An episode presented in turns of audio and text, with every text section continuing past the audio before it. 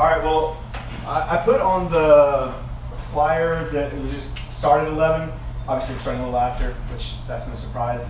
Um, as far as the Q&A portion, I, I thought that it can go as long as it needs to. I, I don't see it going like past 12.30 or anything like that. But if it does, it does. And if you need to leave, that's fine. Um, we're all just going to notice that you leave. So, um, no, but I, I, I really I don't think that I, I think we can talk about some of these things as much as we as we want to. Really, the, I think that the important thing from this is not to necessarily, even though it is question and answer, like not to answer all of your questions about things. But really, I think the whole point of this study has been for us to really not only consider ourselves and how we are and where we fit in this plan of God, uh, plan to unite, but also um, what do our lives look like? What are our perceptions of other people?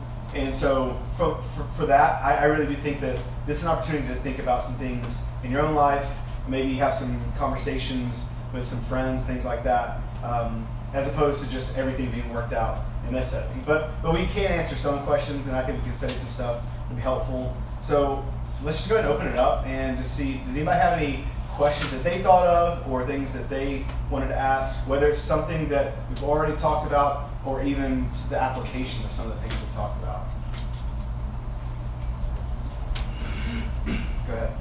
Um, so Bill brought up like Americanized Christianity.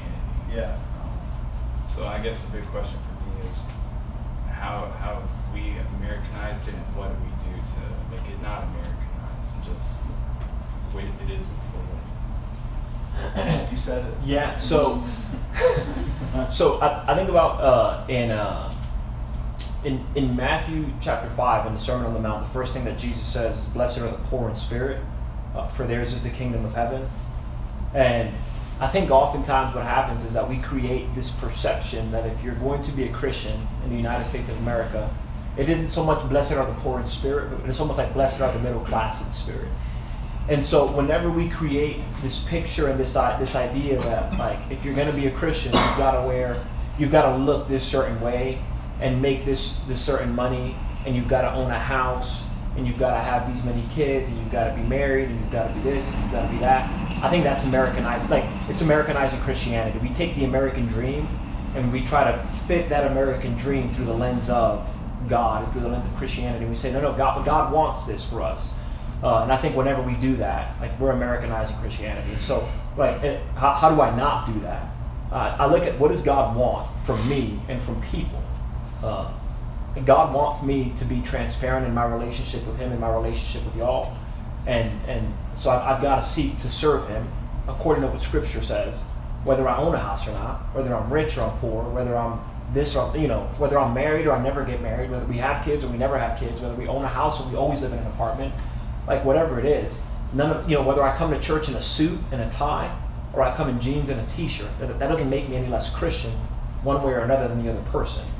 And I think whenever we, we force again our Americanized ideals on people, uh, we're Americanizing Christianity. I don't know if you had anything you wanted to add to that. One thing that was presented to me by another man was that we don't use our Christianity as the goal of our life. We say, well, I'm going to go to this church in spite of the fact that I live on the other side of the city. And I'm going to drive too far to work that I don't have time to come home and spend with my kids. Rather than saying, well, I don't necessarily have to own a house. I can live where I can be with my kids, or I can live near the congregation where I can unify, be unified with these people and fellowship with them. So we don't make decisions based on Christianity, we make them based on Americanism for what we're talking about here. Sure, and, and I don't think it's wrong if you live far from where you worship. I also don't think it's far if you live far from where you work. That's it's a personal decision that you make. But I think whenever you start forcing that upon people and, and judging people based on whether they do or don't do that, uh, then we start to get into some of the problems that we were kind of just discussing. Well, and, and really, I, I think that I don't know the person and what they meant by saying that, Kelly, but I, I would think that maybe what they're hinting at is um, you maybe you, you do things that you've always done no matter the circumstance, and it's like you're not willing to sit, step back and think like, what is best? What what will be best for my family? What will be best for me spiritually? What will be best for whatever? And, and maybe, I mean, let's be honest. There's some decisions that are based on um, how other people will view us. Like, I want to go worship with these people because there's a little bit of like, I don't know, like credit I get from being with them. And like, I want to have this specific job. I want to live in this neighborhood because that says something about me. I think those, if that's what he meant by that, then yeah, those are the things that like we should. I think we should definitely just not really care that much about. Um, but again, like Bill said, I, to to think that it has to fit in a certain mold for as far as my mold, that's the whole like thing. We gotta have one goal, one purpose, and you just gotta be mine. Well, that leads to Babel, really. And, and it, was, it was in the context of how can I be a better Christian? How can I be a better father? That, Mhm. that I need to make my decisions Yeah. based on these things. And no, we don't ever bind these things. People Mhm. have freedom of choice and freedom of will, and certainly you can be a good father and work long hours and, and work far from home. But you, you have to make sure that you do the things for the congregation or for Christ or for the family that you can make decisions in your life that Yeah. uh, will help that prevail. Heather, you raise your hand a second ago. I had a, a question, so if it, if yours relates to this, then go ahead. Yeah, I just, I just had a comment. Um, some, the way Alexander phrased that Americanized Christianity spurred a thought in my head that um, a, a trend, or maybe not a trend, but a pattern that I've seen that disturbs me a lot is how many Christians equate um, patriotism with morality Yes. um, and and not just patriotism in general, which is bad enough, but their definition of patriotism has become a moral issue, and that you can't actually be, at least not as good a Christian as them. Mm-hmm. You might be forgiven, but you're not as quite Yeah. at the level of Christianity. They are. America's God's country. Right, right. Um, and I, I, won't, I, I don't know that I've ever subscribed to that, but I can, I can at least understand the appeal, right? You, you're raised, given the Pledge of Allegiance, and you're told that this is the greatest nation on earth, and it's given this moral flavor all through your childhood. That it's a bad thing to hate, hate your country, and it's an immoral thing to burn the flag, and all of these things are presented as immoral things. Mhm. Not just, you know, unethical or whatever, how, you know, or, or, or uh, instigating things, Mhm. but actually immoral, wrong things, right? And I, I think it's something that we need to be on guard with ourselves and recognize when that temptation is there to say, oh, well, you're you're not viewing America Mm-hmm. like I do, or like I think you should. Mm-hmm. So you got to sort that out as part of your Christianity, or Mhm. as part of being a good human. Um, I, I, don't know how many people struggle with that, but I see Yeah. that kind of thing a lot. So, you know, first of all, this is just kind of like a, and that was a comment, but I'm going to respond to your comment with another comment. Um, like we, we know this, but America is not God's country. Israel is, like spiritual Israel. Like that, that is God's people. That that, that has always been God's plan uh, for His people. But, but I think what, what happens is, is that there's there's two sides to this, right? So one side is to to you know think of Christianity from from an, again from this patriotic American point of view, and so if you don't stand up when they're singing the national anthem and hold your hand over your heart, you're not being a good Christian. If you're not like, and well, no, like you're being American. You're not being a good American. That's one thing, but that's different than whether you're being a good Christian or not.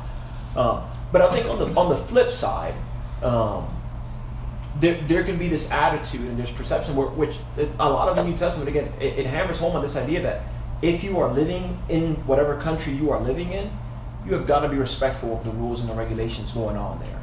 And you've got to live in such a way that respects the leaders, and you've got to live in such a way that respects the authorities, whether you agree with them or not.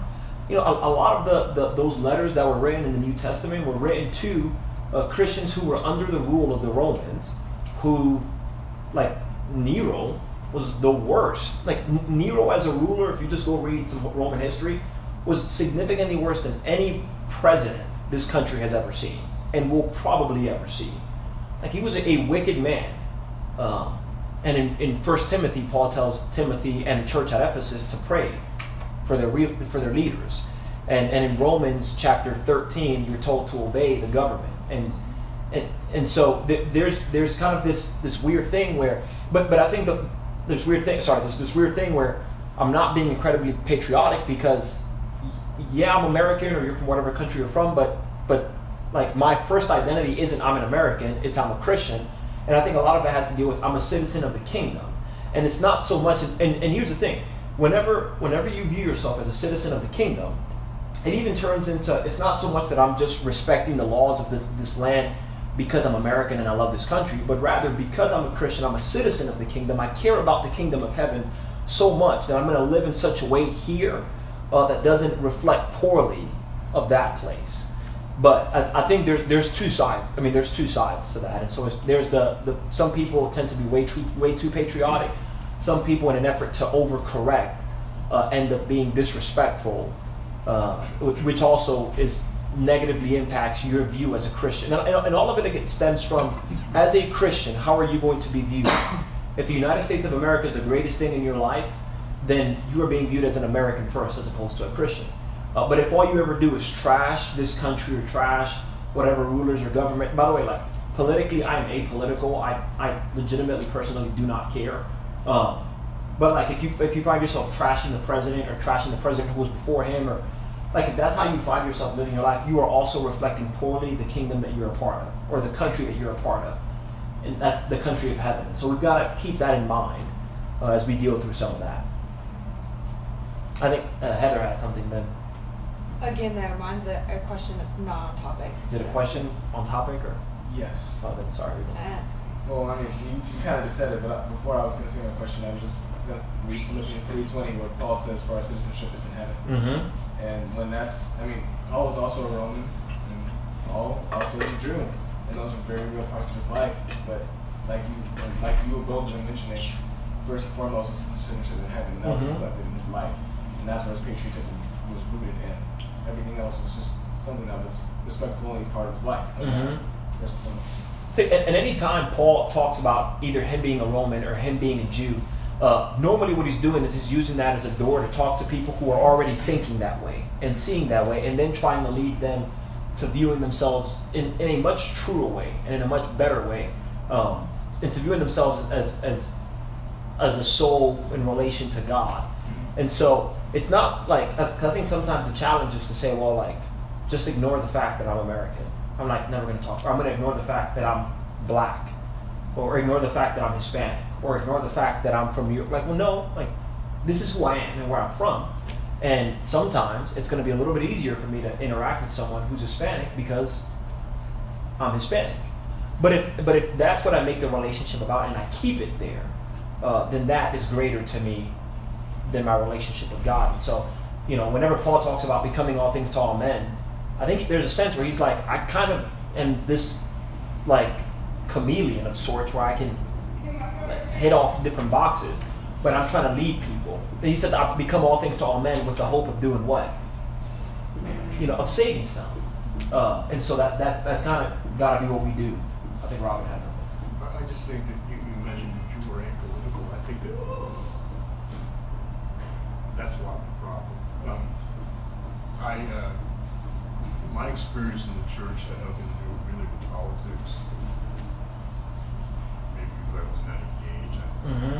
But when, it, when, when we moved to California, the church was infiltrated with politics. It was almost like it was, that was the answer to our problem. Yeah. Kind of like, God is the answer, but God is using Politics. politics to solve our problem. Mhm. And, and, and, and so this person is, this, this particular politician is good and this one Mm-hmm. is bad. Is yeah. evil and is justified based on perceived faith or perceived, Mm-hmm. perceived religion.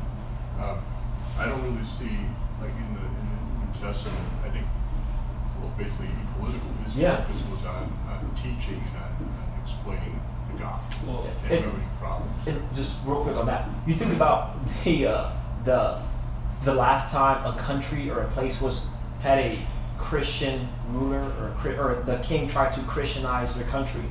Uh, I think about like Constantine with Constantinople. A, a lot of evil and harm came through that. Um, Just, just through his, history in this country. Mhm. I mean, we're, there was a president, his name's Carter, mhm. who was a member of what we would call the church. He, he was in office like three months and they killed him.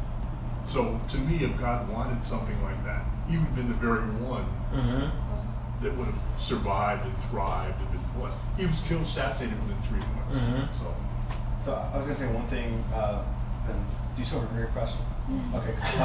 So, um, uh, I- when, when Bill was talking earlier, I think this is, th- this is on the same subject as far as Americanizing Christianity, but it, it is a little bit more broad, but like when Bill was talking earlier about, um, speaking the same language, and the funny thing is that, and I don't think this is from, because I'm from Alabama, but it's because I'm from the South, I guess. I'm not gonna, I'm not gonna say it's all in Alabama, but, but just to be totally real with you, like there were definitely times where I heard people talk like that. Like things would be so much easier if everyone, like, you need to learn our language. You know, you need to be like us. And and I remember thinking like that does make some sense. You know, like, and I'm thinking because when I go to whatever place to eat or whatever, when I'm at whatever place buying something, like it a would make Mexican restaurant or a Chinese place. Sure. No, I'm just okay. like, I'm giving okay. real yeah, yeah, yeah. Like, yeah. be like it, it would be so much easier if like I would sit there and be like, "Come again?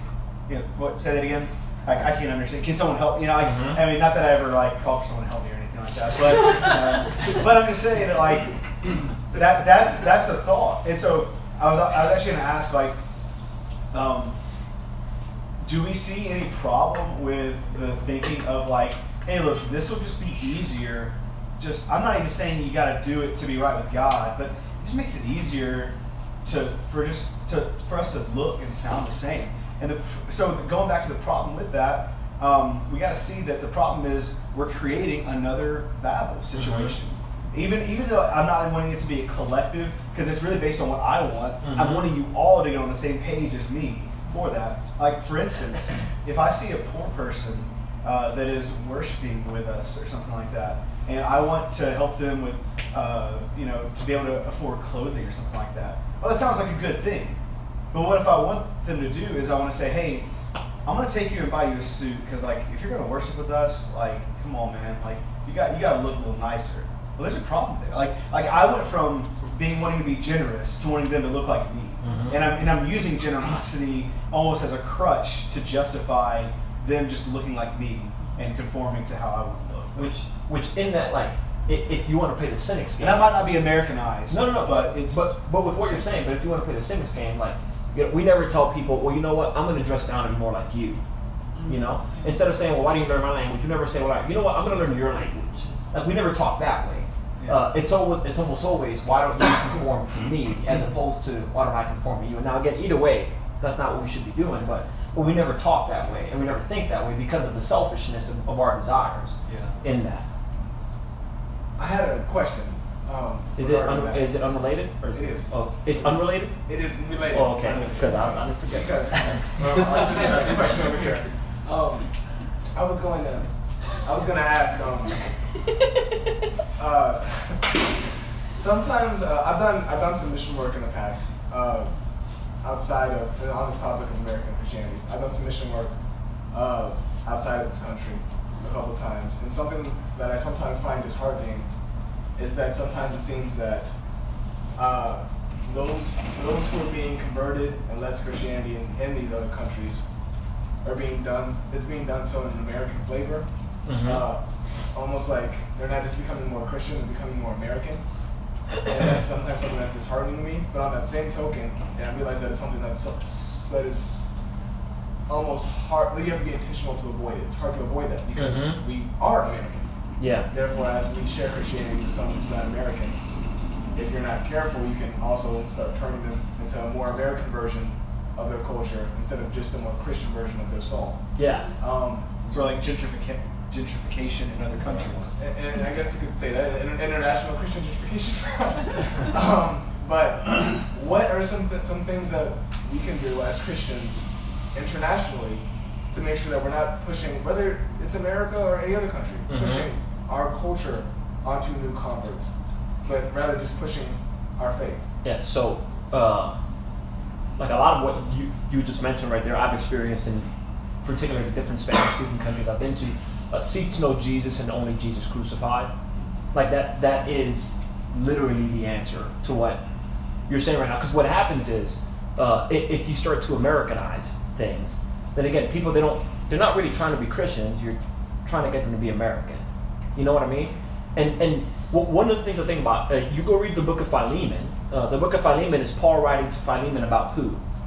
Onesimus, and Onesimus is a slave. You think about like in in in uh, Philippians and Philippians in, in Ephesians six, in Colossians, the beginning part of Colossians four. Like there were slaves in the church. Now very different than what slavery in the United States of America. You understand what I'm saying, but but there were slaves. There were masters. There were I mean the book of James. There were apparently rich people. There were poor people.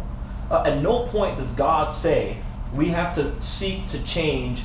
Uh, like we, we have to seek to change everybody who's poor. We got to make sure that they're rich. We got, and I think a lot of that is is it, it's a social gospel, and we want to we want to change people's quality of life, uh, uh, as opposed to changing the quality of people's souls. If that makes sense, and, and I'm not trying to sound gimmicky, but that's that's legitimately what it is. Like there are going to be poor Christians.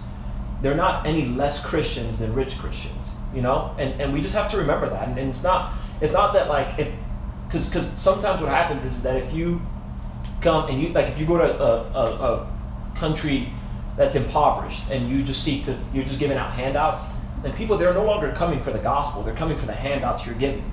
You know heather's been to africa and like these are conversations we've had that like people would just come for oh you're going to give them food or you're going to give them this you're going to give them that like like, here's the thing whether you go there or not and whether you give them something or not they're going to they're to figure out a way to manage with what they have. And this sound it almost sounds mean but it, it's a reality where like let them live in their culture and bring the gospel. Like uh, uh, American dollars have done more harm to the gospel internationally. No, it, it has uh, than a lot of other things have, and probably from my vantage point, probably more than a lot of false teaching has.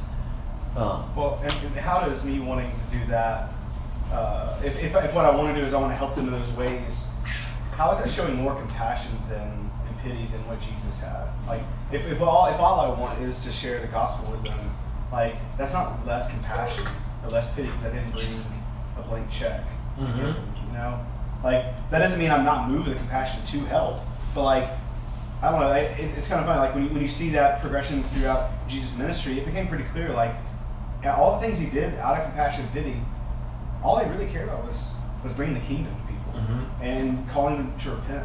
And so, again, as we're doing that mission, as we are united in that, if we want, if we can see opportunities to help in those in that mission, then fine. But like the mission is preach Christ anyway. So. th- this is gonna kind of sound like weird, but whenever you think about Jesus, uh, like Jesus talks about it. Like, was Jesus rich? Did Jesus have a home? Like, we- we're talking about this this the Savior of the world being a poor homeless man. Why are we trying to make people rich for? You know what I mean? And in in in some ways, uh, I would even say that that that spiritually, they some other people who are less impoverished less impoverished than than everybody in this room. Because if you're living in this country, you've got it better than almost everybody else in the world. Uh, they they have a better spiritual advantage than us. Because I think we get tied down to the things that we have, whereas people are able to just appreciate the hope in heaven a lot more than sometimes we do. All right, is, is your turn. No, I was gonna say, uh, and now I don't know if I'm gonna be able to phrase it as eloquently because oh, bummer. Um, no, like you had talked about you took you took a lot of time talking about like the marriage relationship of Adam and Eve, um, and how God made that a unity, and I, you know God has made the church a unity now. Um, and how can we take some of the principles that we studied in Genesis, you know, about that relationship between Adam and Eve, and apply it to the relationship that we have um, as brothers and sisters? Because obviously, it's two completely different relationships, but God ordained both of them and called both of them to be unified. So how can we take those principles into our relationships with our brothers and sisters? Yeah, I feel like I shouldn't have even been the one talking about that. I like, I'm not the one that's married, so. Um, Yeah, you're the one who brought it up. So. I did bring it up. Um, so I, I, I don't know. Like I, I didn't get into this, but I was actually thinking about, um, and maybe this isn't going to totally answer your, your question, but I was I started thinking yesterday, like if you go back to the very beginning, like how does God present Himself to Adam and Eve? Like He presents Himself as being one, and then as we see that kind of progression throughout uh, the Old Testament in particular, like He makes it clear like God is one. And I think that just note like that, and then we go fast forward to, you know, to the church, and we see how there's a comparison to marriage. Like the fact that we have one head as the church is kind of the same as them having one God, and everything else flowing from them that determines the relationship, how they interact. Like I think that's how the church is supposed to look. Is like everything stems from the head. So like whatever character we see from Jesus the same things that they saw in God in the garden. Like we're supposed to be reflecting that. So I guess a quick answer would be for that. In, in Ephesians 5, whenever Paul is talking about the marriage relationship, and he says, uh, Wives, submit yourselves to your husbands as to the Lord, and husbands, love your wives as Christ loved the church. Uh, later on in the chapter, he'll say, Submit yourselves to one another. Mm-hmm. And then later on, he'll say, Love one another or walk in love. And so uh, some of those basic principles that you see in marriage uh, are things that God wants us to be sharing with, with one another. And obviously, when you're married, the person that you're married to, you share that in a, in a deeper and a more intimate way. But a lot of the, like a lot of those basic marriage foundational principles are things that we should be sharing with one another just in general. So you're being honest, you're being transparent, you want the best for somebody else, you're thinking more about somebody else than yourself. Like all of those principles that you would, would see in a marriage, like we need to be doing that with our brothers and sisters as well. And, and maybe another way is that instead of only thinking about how I treat that person, it's also how I uh, speak of that person or treat that person like around other people. Mm-hmm. Like, I mean, I think that we would all raise our hands if we, uh, if I asked a question like, how many of you have ever seen a husband or a wife talk bad about other person uh, openly to other people, even when they're around? You know, like that's like the biggest slap in the face. Um, but it, you know, and then and then you kind of see it happen when they're just around their guy friends, or you know, she's just around her girlfriends, stuff like that. Well, what happens when I'm there's someone that's part of the, the church that I, I am with and the body that I'm a part of, and like we just like we're a little different. So I get like my group and like we talk about that person, and you know, even if it's just like, hey, we're just talking truths here, you know, i it, it would be the same as like a husband uh, behind his wife's back to being like, I'm just calling like I see it, okay? Mm-hmm. She's terrible, all right? Um, and I, am just, I'm like unbiased, like she's just awful, like you guys know, right? And then, and then they're like, I mean, you know, yeah, she did a little bad, and then, and, and, and, like, and then there's all, and, and every time, like, I've never had somebody say that, but like, anytime I've like kind of seen that or experienced that, there's like a feeling of just like you're just uncomfortable with that. But then it's kind of like the callousness we talked about. You can you can kind of push past that, and, and eventually, like it's very easy, and everyone's just unashamed to talk about that person. And the same thing can happen in the church. And so I would say we need to be very cautious about that as well. Um, and that, that's like a, real lesson for me, for sure. I have a different question, so. You might, you might have something else kind of on the same subject. Yeah. Yeah. I, what I, I, I mean, we don't read a lot about it, in, in, and we don't read anything about it in Genesis. Actually, what I think about is the relationship after. Um, Talk about it. Like you know, they, they had lived in perfect harmony with God, and now because of what they had done, uh, they have a memory of what they've lost. But they stayed together, like you know, Adam and Eve. We don't we don't read about bliss or anything like that. We don't read about infighting. We don't know what their relationship was like, but we know they had children, right? And they were they were spoken of as as being together, Adam and Eve together. Um, so I I think on like on the on the part of Adam, you know, he had to get past the fact that, hey, she offered, she, well, not she offered, she took this fruit mm-hmm. and ate. Like, he, he had to get past that. Um, and then she had to get past the fact that standing in the presence of God, he threw her under the bus and said, she, she's the problem in this relationship.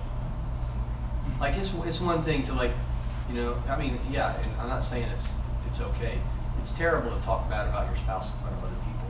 But when you're in the presence of God and you say, this person is the reason we've lost this relationship, Mhm. and you say, like, I mean, you can't get any more, right? So they both had to get past those things. Well, I think in the church, right, we're not going to experience something that bad with another person. Like, no one is going to be standing in the presence of God saying, Richard is is the reason everything's bad on earth, right? Because you know what I'm saying. So there are other things though that we are going to have to get past. We're going to have to push through. People are going to do things against us maliciously Mhm. that they're going to need forgiveness for, and they're going to seek it, and we're going to need to forgive them to preserve that unity. Um, so that those are some of the things No, I that's, see. that's good. So, um, when I was thinking about like this whole topic of, of unity, I think it's kind of interesting that we are talking about unity because in a lot of places in the world today, um, it's kind of almost the opposite that's focused on, or maybe not the opposite, but like like diversity is a big like keyword that is used around like workplaces and in you know different social settings and whatever. Like like I know it at both school and at work where I'm at, like there are like diversity statistics and they're like, you know, oh we have, you know, this many people of different minorities or races or whatever. And that's like a good thing. Like like obviously like that's a that's a better that's a better thing than there being like segregation or whatever happened, you know, back, you know, 100 years ago or so.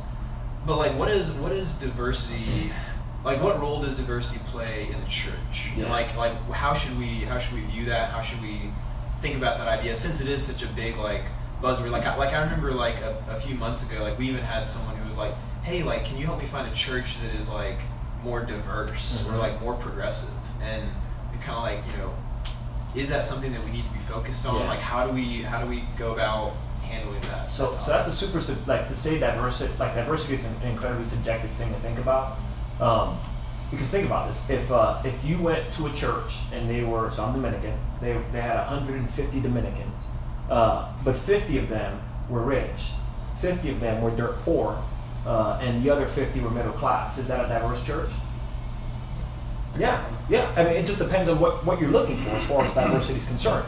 Now, most of the time, whenever people are talking about diversity, it's more of a racial diversity or a. But the, the problem with with diversity is that that diversity at its core has the same issue, and I'm like I'm not like anti-diversity, um, but it- this is what you mean by it. At its core, it has the same problem that segregation does. Diversity is a celebration of self, um, and so you are you are looking at people physically because you're wanting to see what makes me different than you, and how can I celebrate the fact that I'm different from you. And so, you know, if I'm from this place, or I speak this way, or I make, you know, whatever the whatever the you know, you fill in the blank. Uh, uh, and, and, and celebration of self. Where like in, in Christ, it's not so much celebration of you, it's a celebration of God. And so I, I don't think that God wants you to be colorblind and ignore the fact that some people are white, some people are black, some people are this, some people are that. Like I don't think that's the idea in the picture. Uh, but I think the idea is that the, the greater idea is you come to God with whatever it is that your background is, and you become of something greater. You become a, you become a part of something greater. You become a part of something bigger. I think that's like that's Paul's point in Ephesians three verse in, in three ten. he starts off the chapter by saying, you know, he's been a minister for the Gentiles. Paul, this Pharisee of Pharisees, God has made him a worker for the Gentiles, uh, so that so that in the church the manifold wisdom of God might be made known. I think the idea is whenever you have people from different places, different backgrounds, uh, who acknowledge that they're different, who acknowledge they have different cultures, who acknowledge they have different prejudices, uh, whenever we can come together and say, but we're going to be one, and we're going to be one in God. I think that's what we've got to be celebrating. We've got to be celebrating the unity that we have in God, as opposed to seeking to, to, to, to find this value in the fact that I am diverse in, in this or in that. Uh, Yeah, and- Robin had something in Blake. I think Blake and Robin. I was gonna say, I think a lot of, when we talk about diversity in the church, the church at one time, and probably still is in some places, segregated. Yeah. Um, and I think that's the church taking on elements of the, the culture, Mm-hmm. general culture. Um, but I didn't want to say that I've, I've lived here in Atlanta about ten years. My experience in the South, it's a little, it's a little different.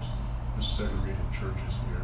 There's if you go outside of the South, believe me, there's not a lot of black men, men of African descent that are in the church. You're a rarity. I mean, there are people that there there are men that I know that I've talked to that want nothing to do with the church. They they think that there's some kind of racial conspiracy or Mhm. something like that, you know, for control or whatever, whatever, Mhm. whatever their general thinking is. But it's just not. It's, it's just not happening. And, and to me, that's I, I don't know how you remedy something like that. You just have to go on and push on and, and teach and do your thing.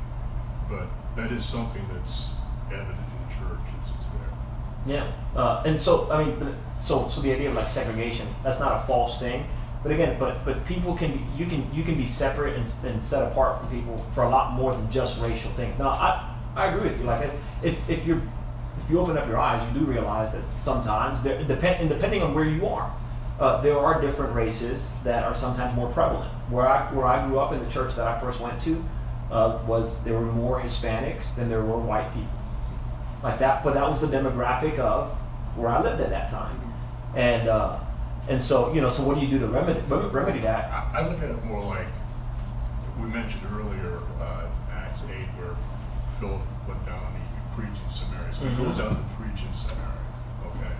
And so then Jews and Samaritans just decide, well, we're going to be Christians, but we don't really, we're uncomfortable worshiping in the same community with Jews. Mhm. The Jews say, well, we're uncomfortable working, worshiping in the same community with Samaritans. That kind of defeats the whole purpose. It's Yeah. not real.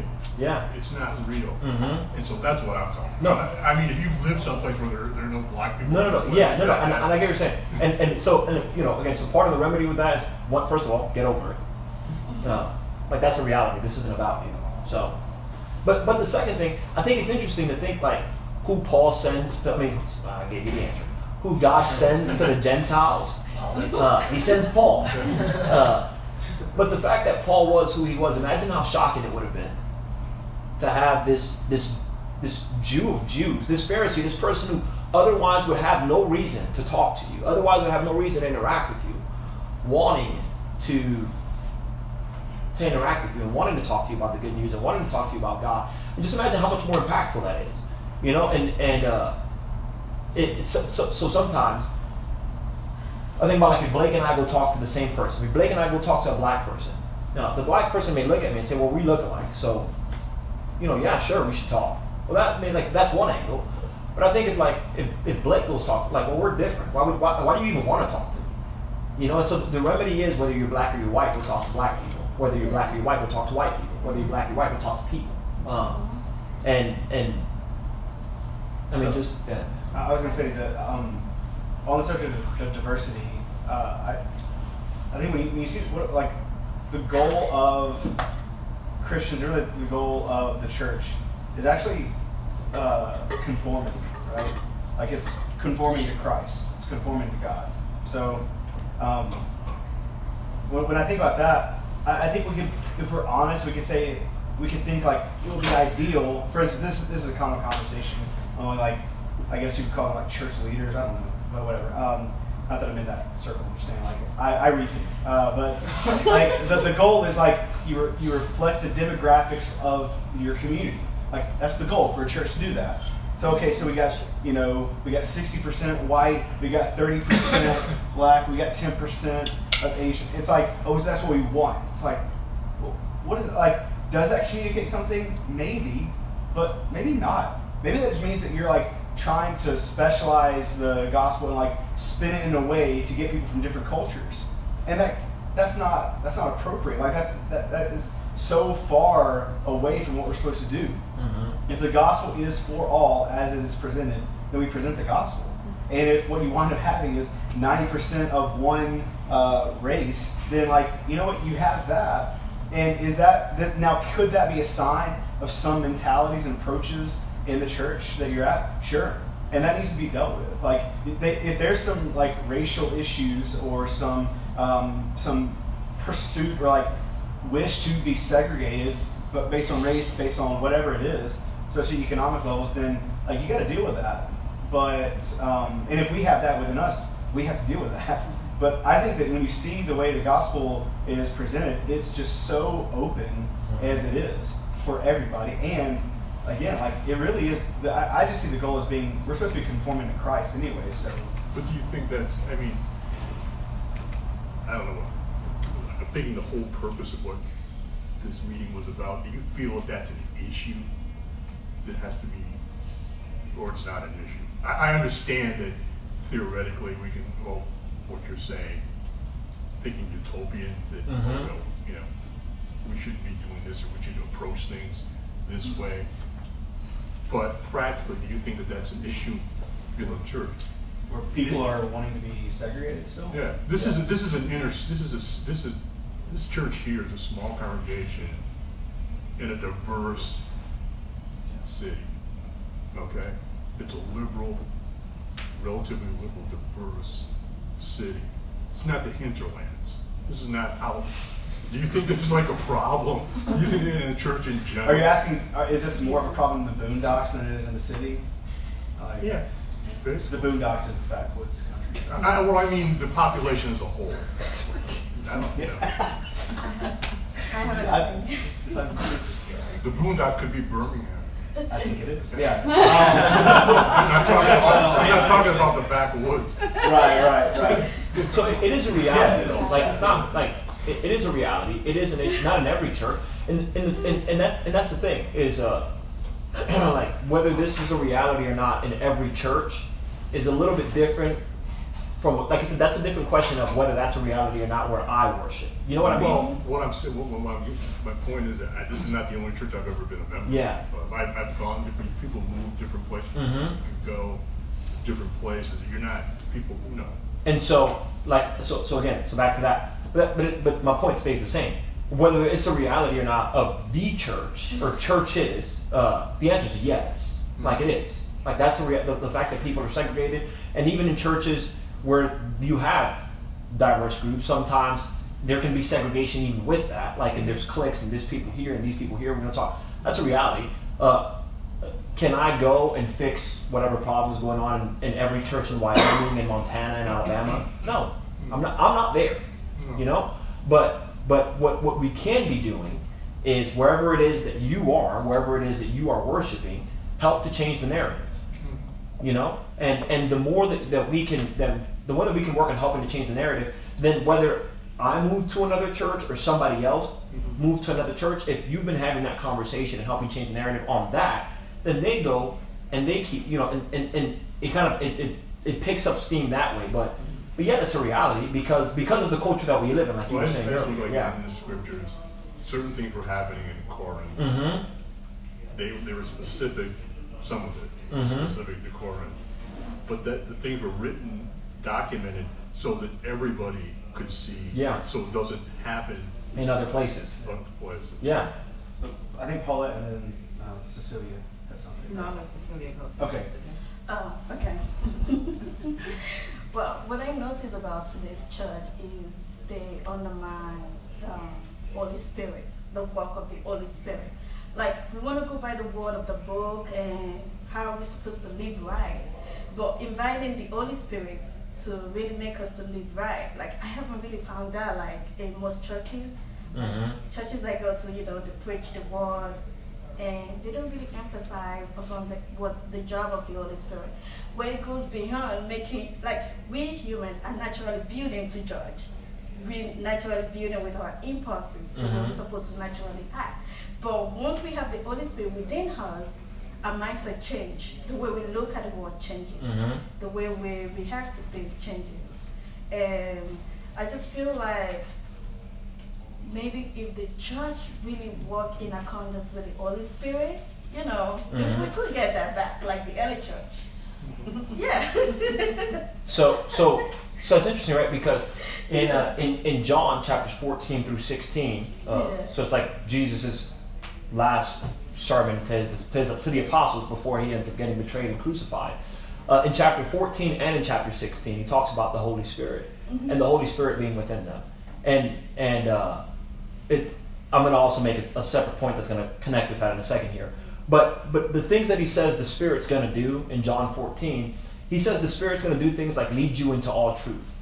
if if we had and lived with with the the spirit and just recognizing that more, uh, we would allow His truth to guide us more.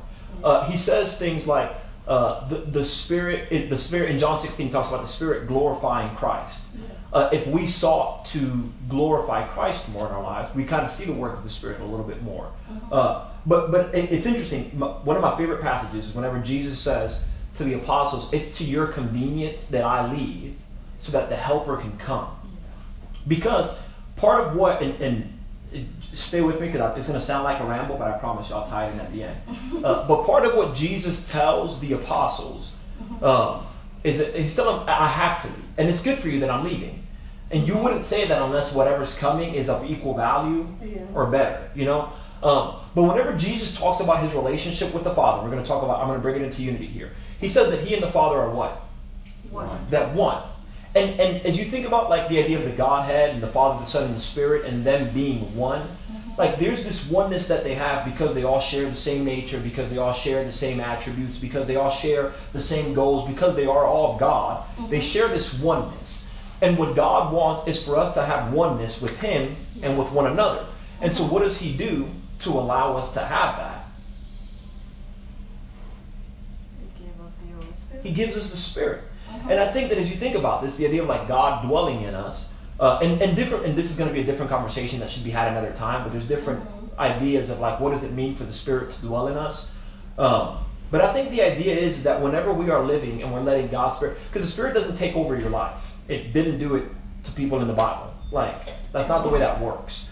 Um, but if we allow the Spirit to guide us and to and to lead us, you you're still making decisions, but like if, if we allow the, the, the Spirit to guide us and to lead us, we're going to be conformed more into the image of Christ, which means we have that oneness with God. And think about the oneness that God had with Himself.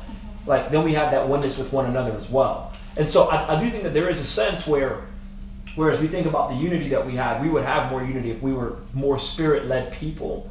Um, but but by that I don't mean that the Spirit has somehow taken over my life and controlled me, and I no longer I'm no longer at the wheel. That's not the way the Bible talks about the Spirit leading us or guiding us. Like you are at the wheel.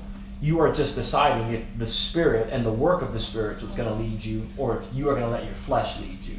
If that makes sense. Paul.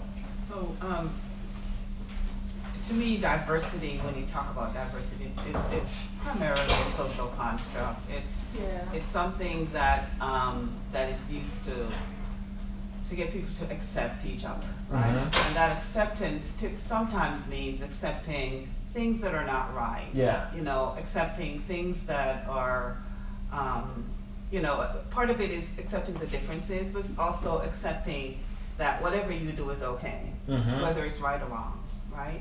And I think diversity within the church, if we're gonna if we're gonna talk about diversity in the church, it can't be the same thing. I agree with you. Because the acceptance that we have within the church is first ruled by the cross. Mhm. Uh, we come there for our acceptance, and that governs what we do. So there's going to be some things that, if we are diverse within the church, that we're not going to accept Mm-hmm. because that's not what Jesus is telling us that we need to Mhm. accept, right? And so I think I think it could get to be somewhat like a trap, you know, trying to be diverse and We- accept everything. yeah. That's not what the church is about. Right? Which again goes back to the whenever we think about diversity, like it's not so much diversity because diversity is celebrating you, however it is that you are, whatever whatever ways that you live, just celebrate that. Right. As opposed to like unity is celebrating God and celebrating what we have in God. Just- I was gonna say in a, in a second, you, you had some pointed questions, so I'll get to that in a second. We don't have to. This, this is good too. Very briefly, I'll, I'll, I'll be done in like 30 seconds.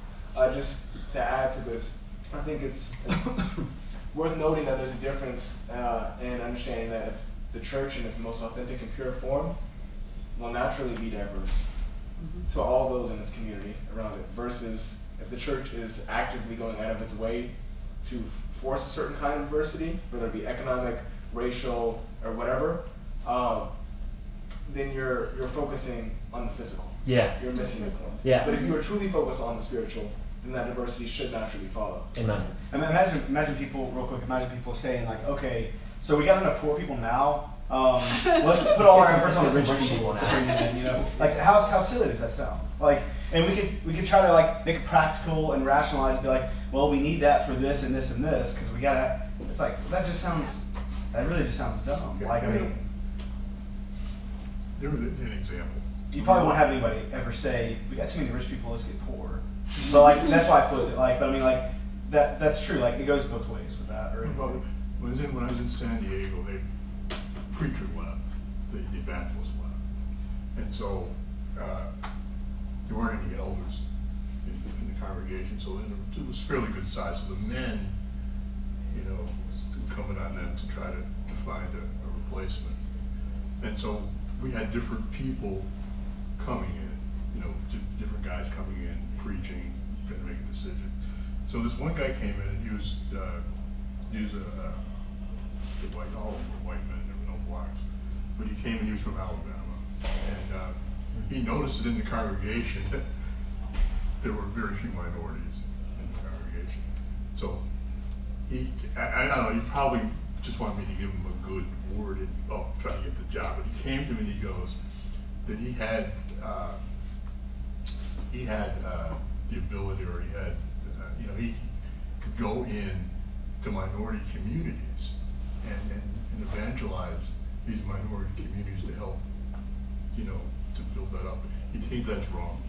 Did that So basically, are you saying that he came up to you and he said, Yeah, he said he had "Hey, ex- I can talk to black people." Yeah, he had, so he had if you I experience, I can guess, go." to come from the Yeah. South, he had experience doing that, working with, with, with black. It ain't. It ain't right. no, I'm. I'm serious. Like, it, it, it- but it goes back to the the like looking at people fleshly, you know, and looking at people and looking at the wrong things. Like, I, you know who you got to talk to? The people that are right in front of you, whether they are black or they are white. You know, and so if you live in a minority, you got like talk. Yeah, we'll talk to people. But the idea of like I'm going to actively seek out. First of all, and I wonder if he said that to the other white guys at the church. Like I said, I don't, you know, I know he didn't. You know, but that's but that's but that's that's exactly my point. He he he is ascribing. I mean, he, he's ascribing to your blackness. Mm-hmm. So he's going to you because you're black to tell you that. Mm-hmm. Like, what what does that show? Like, I, th- I think that shows some shallowness in thinking more about him than anything else. If, if you get what I'm saying. And so to me, like that's that like. I, I think it's a, it's just a wrong mentality. Souls are souls are, are souls, regardless of yeah, I, I think about there's a there's an illustration, or just a little analogy that uh, this dude named this elder James Newman uh, uses all the time. He's he's, he's Alexander's dad. I wasn't trying to say your dad, but when Corey looked at you, no, but he like he talks about like uh, that the, the the car is just a vehicle. What's important is the person who's driving it. And like these bodies, this is just a vehicle, and what's important is the soul that's inside it. So, in that same vein, what do you think about, you know, evangelists who, I mean, there's places right here in the United States that are gutted, need, I mean, we were just talking, I was talking to you the other day about certain cities that they don't really have sound church, New Orleans being one of them. Mhm. But people go all the way across the world to, to the continent of Africa and Mhm. places like this. What's the difference? I'm just, and I'm just asking. No, I, th- I that's a good question. I, what is the difference? I, it, it somehow seems more noble. Yeah. I guess I don't know to go to Africa than to go to New Orleans. Um, I don't. I like I, I legitimately don't know, but I, I like yeah. There needs to be churches in New Orleans. There needs to be churches in Atlanta. There needs to be churches in. I can't think of a small town. 'cause I don't know any small towns. Hahira. In where? Hahira. In that place. I can't. Is that in Georgia? Yeah. Okay. Oh, wow. You're about Valdosta. I mean, if so, I think kind of going back again to something that we talked about with Alexander's question, though, like if that's what someone wants to do, then uh, we probably should still be careful about saying like, well, they probably just want to do that because they want to be known as the person that can go into Africa and like, you know, convert them as people. At the same time, I mean, if we're being very transparent, we've heard people talk like that, you know, and um, so there could be some wrong mentalities going on, but if if the goal is truly to take the gospel to the whole world, then it, it does seem like it's kind of up to up to each individual person how they're going to do that, accomplish that. Um, but again, we have to check ourselves, and if we're close enough to someone, probably should check them a little bit Mhm. on their mentality behind why they're doing that, how they plan to accomplish that, right? Like, if I'm going to neglect everyone around me because I'm like, I, just for instance, like, this could be a real thing. Like, I'm like, I'm going to neglect my whole community because it's just a bunch of white people, and I'm tired of trying to talk to all them. You know, I just I want to go to different communities. That just that doesn't sound like what Christ did. Like he dealt with his community, but he dealt with everyone that wasn't part of his community too. So it's like he told one guy, go back home and tell them what the Lord's done for you. And then he told someone else, go to a far off place, you know? Like, I mean, Paul went to places that he had never thought to visit with the gospel, but he also told some people, just go home Mhm. and, and tell people about what I've done for you. So, anyway. No, no, that's good. Dandy? Or are we done with this? I I wasn't, I wasn't, I wasn't really trying to knock that. at, No. you know, No, I no, know, I I understand. know. Yeah. Alexander, what were you going to say? Uh, so, okay, I guess Christianity has a really,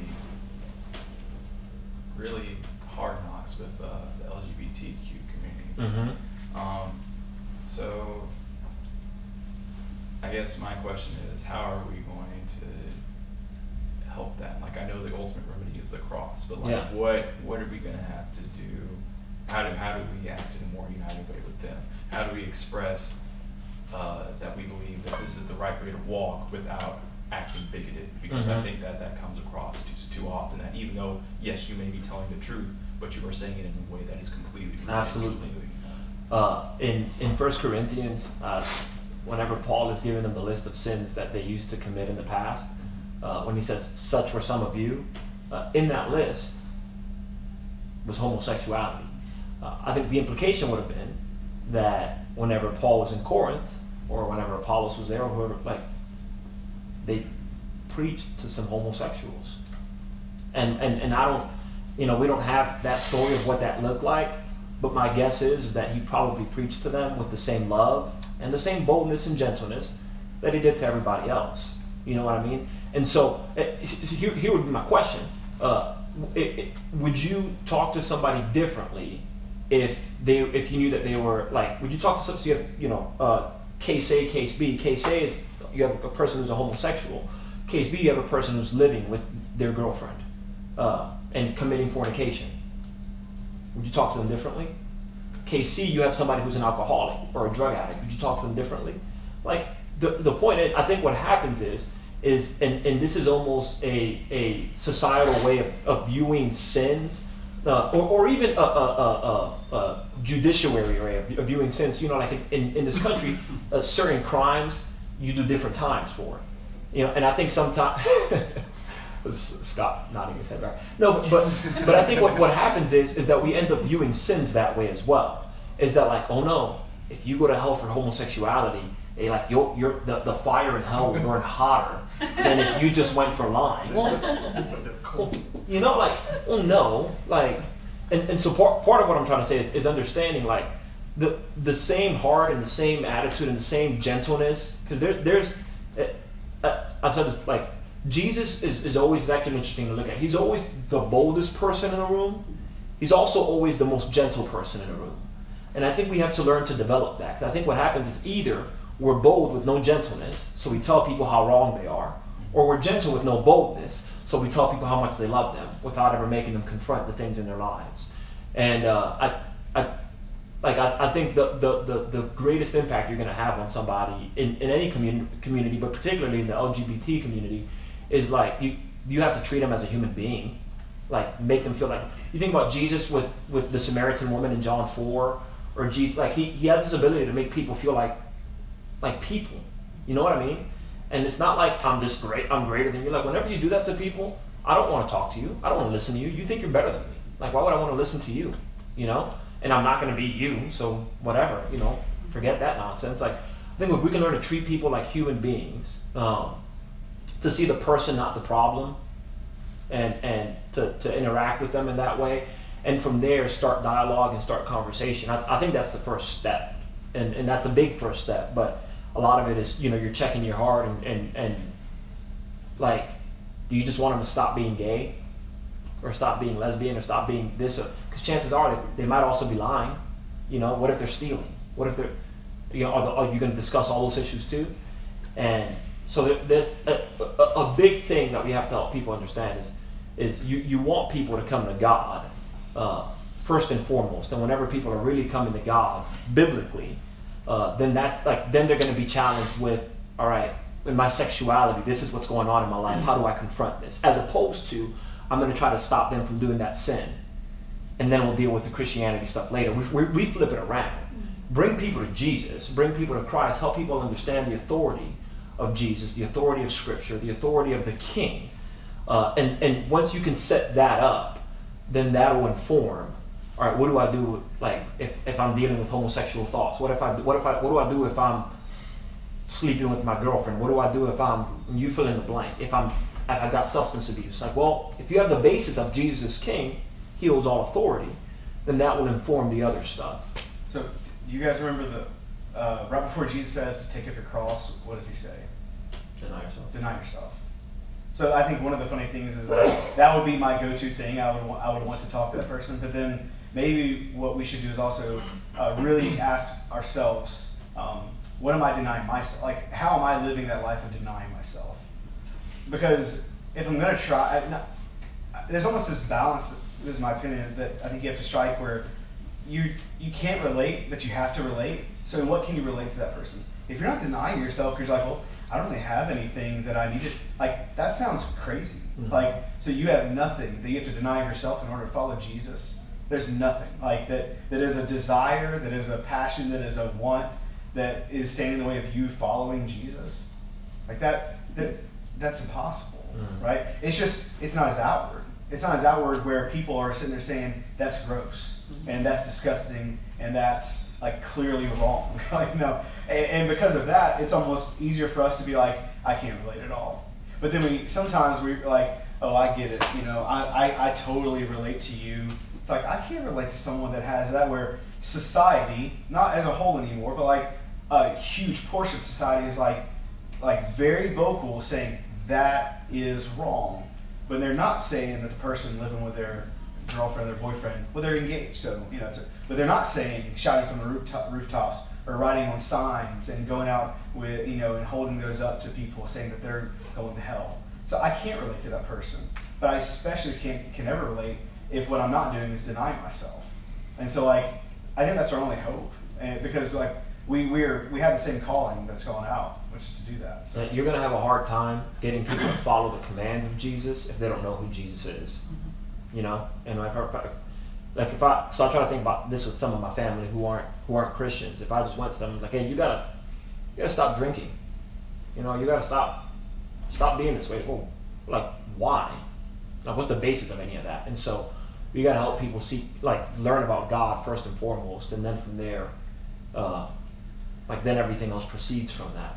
So I think that another really big thing that, especially with this issue, that kind of relates back to what we've been talking about today is the whole concept of like identity.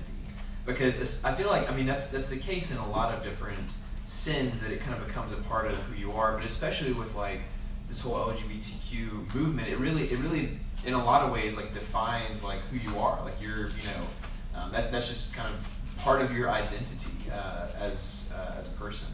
And so I think it's really important when we're talking to people about that kind of thing um, to emphasize what we've talked about today, and that is that like our identity is with Christ. That Mhm. like we're not defined by our sexuality. We're not defined by these these sins or these desires. You know, it's it's part of denying yourself. Is is taking your own identity and what you have decided like makes you part makes you who you are and even putting that aside and saying like i'm going to even put aside who i am and become part of christ like i'm Mhm. going to be defined by by that now and live my life according to those uh, those standards so i think i think just especially for this issue like that's really important Mhm. to emphasize because you know i don't you know you don't see people who are liars being like oh i'm one of i'm one of the liars like that's a Mhm. part of my identity as a person like people don't talk about it that way but with these kind of issues it becomes It's like celebrated. A, yeah it's like a, it's like a part of who you are you know Mhm. and it's like something that's you know taken taken pride in and celebrated Yeah, you don't see people that start groups that are celebrating their anger and how they want to hurt Mhm. people. You know, Sure. like, like yeah, I, want to kill someone. Everybody, let's, you know, you know, everybody with me with that. It's like, no, that you're crazy. Like, we're gonna report you. You're going to an insane asylum. You know. If you do that, they're kind of shout it down. That's kind of that's like that's, that's like kind of a bridge too far. Yeah. Yeah, Yeah. yeah. Now, now, now it's too far. Yeah, but like with everything else, like there, there are just certain things that are looked at as causes, right? So, um, there's several. I don't know who's first. Angela, you go ahead. Okay, so I think with diversity, whether it's whether it's LGBTQIA, if you don't know that's the point, or or whatever the situation is, there's this usually an underlying hurt around whatever that issue is, and then because there's that hurt, then the people they congregate around that hurt and their identity. But I think it starts, at least that's what I've seen, it starts with an underlying um, injury that happens, and then the people come around that particular entity, whether it's immigration, LGBTQ, whatever, the whole thing. Um, in speaking with some people, I've heard, um, you know, homosexual people saying, there's been some type of abuse. There's been, I mean, there's just any number of things that can happen where that person is hurt, and now they have to identify with people who are like them so that they they get that comfort. So how do you deal with the hurt first, and then go to, you know, go to Christ and how Christ solves that kind of injury there, because that's where usually with any group, that's what you see. Well, what led to the hurt? Well, That Sin, right? yeah. But it But, could be a sin of another person. That's what I'm saying. Mhm. That's what I'm That's- saying. So it's it's what what has that person been through? Why they're so defensive and protective and, and developing a group around their particular issue.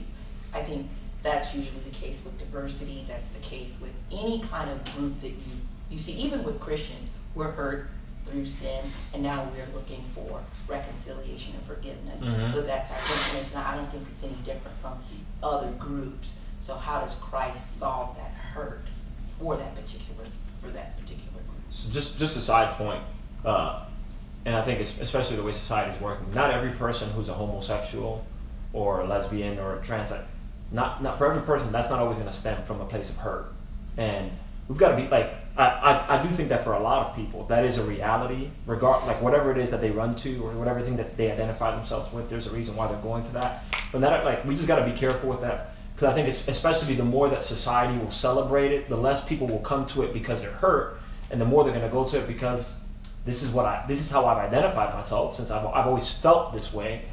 Uh, I've always thought this way, so this is just where I, I always am, or this is what I am. And so, like, just and, I think part of that is having dialogue. If I just go to somebody and it's like, well, who hurt you that you're a homosexual? They'd be like, well, nobody hurt me. I just happen to be this. You know, so we've got like, but if, we are having that dialogue and that conversation with somebody, I think acknowledging the hurt, like acknowledging whatever it is that they've experienced as a real thing, uh, and not minimizing that is it's is is absolutely crucial. I think sometimes you talk to people, and because you haven't experienced what they've experienced, it's almost like you you try to minimize it, or you try, yeah, I know what that's like. Well, you you probably don't. Like their pain and their hurt is their pain and their hurt. Um, and and you you will not like you may not be able to do anything to remove that hurt.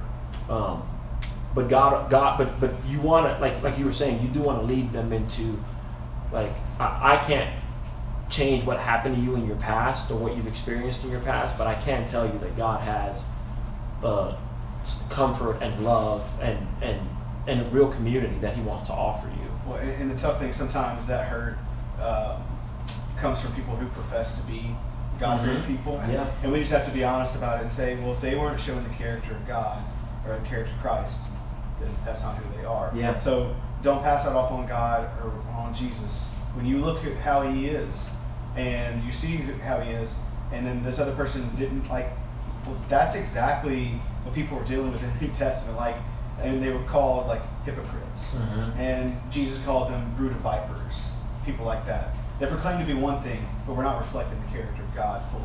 Mhm. Like that that's nothing new. And I, I think we have to be sympathetic towards that, but also we can't allow people to pass off um, hurt and say it's because of Christians. And it's like, well, maybe, but also maybe it was pe- people that were also not who they needed to be. You know, I don't know. Um, and, and then there are those people who are um, who say they're Christian lesbians or Christian whatever. So, you know, they're not going to say they're not going to deny God. They're not going to say God is not for me. They're going to say, hey, God loves me just as much as He loves you. Which is true. He does. He does and, love you. And what I'm doing is is just as right as what you're doing. But and, and So then that's that, a tougher Yeah, conversation. I Yeah, think. yeah, yeah. Uh, eh, from my vantage point, though, I would actually even say that that might be an easier conversation because they have some basis of faith, Mm-hmm. and so you've got something to start with. Whereas, like, if someone has dealt through something in the past, the question is, God doesn't love me. Like, why did I go through this? You know, and uh, like, 'cause with someone, if someone is in that boat, what- like, then what you're trying to establish is, okay, God does love you, and He loves you just as much as every other person, but like here is doctrine here is what he has said what are you going to do with it um, god loves you just as much as he loves the other person but he's going to judge you just as fairly as you will every other person and so not separating some of those things we probably got time for one more I was gonna say we need to wrap up in a second, but uh, there were a couple hands that popped our favorite hand. I don't, I don't know who was first. Who was the other hand? Kelly. Um, um, go ahead. I'm out here. Well, I was just gonna say, in, in response to Alexander's question, we have to make sure that we don't get dragged into a political discussion that, that should be a spiritual discussion. amen Um, you know, pe- people say don't talk about politics and religion, right, at the dinner table or whatever. Well, there are some topics that are both. They're highly political and they're highly religious and they're in the forefront and they've got all this charge behind them, right? Sometimes people just want to talk because it's an emotionally charged thing and they need to get it out, right? Well, those aren't the discussions that you want to have as a Christian those aren't going to be profitable, right? Mhm. The discussion that we want to have as a Christian is, is this right, and what is the basis for determining if this is right? If somebody wants to have that discussion, right, that's a discussion a Christian should enter into because it's going to be profitable. If somebody wants to have a discussion about what laws should be passed and what rights I should have under the Constitution, I would actually tell a Christian back out of that conversation. Mhm. The only thing that's going to come of that conversation is strife because you're not going to disagree on, or you're not going to agree on some point of law that's been created by men, and you're going to close a door for a person who could have otherwise listened to what you had to say on a spiritual level. mm-hmm. So that would be my recommendation. Is, I mean, specifically about right homosexuality, people who want to have conversations. Do not have a political conversation about homosexuality. Mm-hmm. Period. Don't do it. Right? And, and you will at least stand out to that person as saying, okay, they, they don't want to talk about law. They don't want to talk about the flag. They don't want to talk about politics and people running for, for seats. They will only have a conversation about this topic based on Scripture. Mm-hmm. Now I know when I want to have that conversation who I can talk to. yeah And that doesn't just apply to homosexuality, right? It It applies to everything anything. Immigration, right? I don't want to talk about the laws of the United States. If you want to talk about immigration, we're not going to talk about laws. We'll talk about immigration based on Scripture. Mm-hmm. Well, some people will say, I don't want to talk about that. Well, then good, right? You've just culled that out of your life. Right? I, I would say that's, for any politically charged topics, I would say that's where you start. Mm. That's a good point. Um, as, as we probably wrap, need to be wrapping up here, just, just a few things to think about. Um, like, this is not, and like Blake said before we started, these are not the answers to everything. Uh, but, but hopefully it, starts some conversations, you know, with you and your heart, conversations with you and God and your prayers, conversations with one another. Um, re- remember who you are. You are a citizen of the kingdom and as a citizen of the kingdom like that that will like the fact that you are from that kingdom that needs to inform the way that you live it needs to inform the conversations that you have it needs to inform the way that you view people um, so, so as a citizen of the kingdom how do you view other people whether they're your family your friends or foreigners um, you view them as someone who needs to be a citizen of your kingdom you you view you, you show mercy to them because god has shown you mercy regardless of what differences you may have um, you don't show partiality because God doesn't show partiality. You want the same thing for every person, regardless of where they're from or what they're dealing with. And, and, and we have to seek to pursue peace together. And I think, like a lot of these things, again, these aren't easy things to talk about. They aren't fun things to talk about. Maybe some people. Uh, but these are generally heavy things, you know, because they're personal things. They're, they're, they're things that, that touch on people's emotions. Um, but remember the unity that God offers us through the cross. And, and remember that at the end of the day, what people want is they want a place where they can be accepted. They want, like, that's why we have all these different groups for, like, they, they want a place of acceptance and belonging. Uh, people need to see that God offers that. And he, he offers that to them as well. So. And, and I was just going to say that um, we didn't get to a couple of specific things, but I mean, like, we got, we got pretty, pretty specific. I really appreciate that. Um, but like when you, when you look at Romans 5, like how Christians were at one point, we have all been enemies to God, mm-hmm. like against God. In whatever way we want to say that, like I mean, we've been, and then you look at like First Peter, where Christians are also described as being at one point like like almost like at one point we were this, but also we still are this exiles and like sojourners, things like that. Um, I think we all need to see our see like what has God done for us and what what has He taken us from to be part of the thing that that Bill was just talking about. And and the reason God did that uh, goes kind of along with what uh, Richard and Bill were just talking about. It, it, was for His own good and it was for His own kingdom. Mm-hmm. And if we're going to be citizen kingdoms, um, then well, we need to kingdom citizens. Sorry, you all. Someone didn't notice I said that. Uh, if we're going to be kingdom citizens, then what we need to understand is that we need to reflect God in that.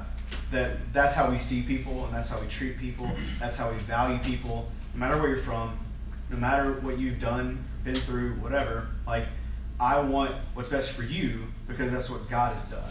Now, that doesn't mean I overlook everything. What that means, though, is that I show you mercy and I show you compassion and love to the degree that God does um, in the hope that it will also be for His good pleasure and for His kingdom. Um, and in that way, like we, we truly are trying to not just bring people to be like us, we're trying to bring people to Christ and bring them to the cross. Um, so that affects how we that, that affects my views on politics, but it's not a political discussion. It's a religious, it's a spiritual discussion, right? Mm-hmm. So that's how we see people. And if at some point we struggle with like, well, I don't know if I value that person the same way, because of X, Y, Z. Well, just you got to stop right there. Like you're not valuing them the way God values them. Though. Um, so anyway, that should that should conv- that's that's convicting for me, and I hope that it will be convicting for all of us. So I really appreciate the the good discussion and uh, the comments and questions for sure. So um, I think we'll try to do this uh, more than just once a year, probably. Um, maybe not this specific topic or anything like that, but um, just the more that we can talk with each other, not just as a church, but I mean, we try to invite people that, that we know that might be interested in this. Um, it, it's really helpful, and we, we're able to get pretty real and open about some things, so that's great. Um, so we'll uh, we'll have a prayer, and then that'll be it, and uh, we can we have the room the rest of the day, uh, but I don't plan on staying the rest of the day, so. Um, you know, and if you're wanting to hang out or go, you know, eat somewhere downtown or something, and you have questions about where you need to go, you can ask someone that's you know used to being down here. You can ask me, ask Richard, or someone like that. Um, we know some places and stuff like that. So really appreciate everyone. It's been really helpful. So, um, Bill, you want to go ahead and close out in prayer? Our good Father, Lord, we thank you um, that we're able to call you a good Father and that we're able to realize that although we have differences, although we have um, different cultural norms, we have different skin complexions, we speak different languages, we, we come from different places, that in you, because of our older brother Jesus Christ, we're able to be family, and you're able to be our Father. And God, help us view ourselves more in that way. Help us view ourselves more in that light, in the light of the goodness that you've shown us, in the light of the love that you've shown us, the mercy that you've shown us, and the standard that you hold us to. God, help us view other people uh, the way that you view other people. Help us view other people the way that you view us um, as souls in need of redemption. God, we love you. and We thank you so much for loving us. We pray that you, you, you bless us as we seek to continue this narrative and this conversation with people, as we seek to talk to people about your goodness and, and, and the unity that they can have in you. God bless us. We pray these things in your Son's name. Amen.